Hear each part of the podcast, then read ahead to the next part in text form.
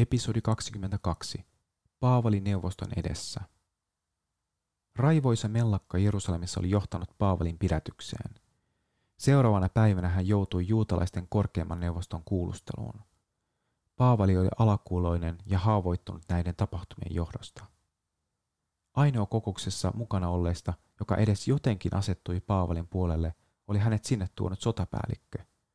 Muuten kokous huokui vihaa Paavalia kohtaan. Paavali puolustautui vetoamalla kuoleiden ylösnousemukseen, joka aiheutti riidan saddukeusten ja fariseuksten välillä ja eskaloitui väkivaltaiseksi. Lopulta sotapäällikkö pelasti Paavalin ja vei hänet takaisin vankilaan. Paavali oli lannistunut ja häntä kalvoi epäilyt mahdollisuudesta palvella enää Jumalan valtakunnan työssä. Yö oli yksi Paavalin elämän synkimmistä.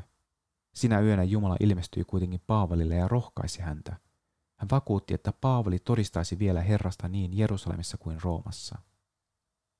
Herran yöllinen kohtaaminen oli käänteen tekevä Paavalin elämässä.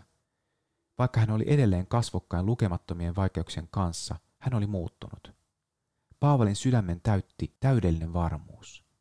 Kertaakaan tämän jälkeen Paavali ei mainita joutuneen masennuksen valtaan, vaikka kärsimykset ja vastoinkäymiset seurasivatkin hänen elämäänsä – Paavali pelastui sen jälkeen henkeään uhkaavasta salaliitosta varoittamalla siitä joukko-osastonne päällikköä. Hän päätteli, että Rooma hoitaisi velvollisuutensa ja olisi oikeudenmukainen. Vähän myöhemmin hän turvautui kansalaisoikeuteensa ja vetosi ylimpään oikeusasteeseen, keisariin. Merihädässä hän otti johdon käsiinsä. Missään ei enää näkynyt pelokkuutta tai masennusta. Hän eteni rauhallisena ja varmana eteenpäin kohti päämäärää.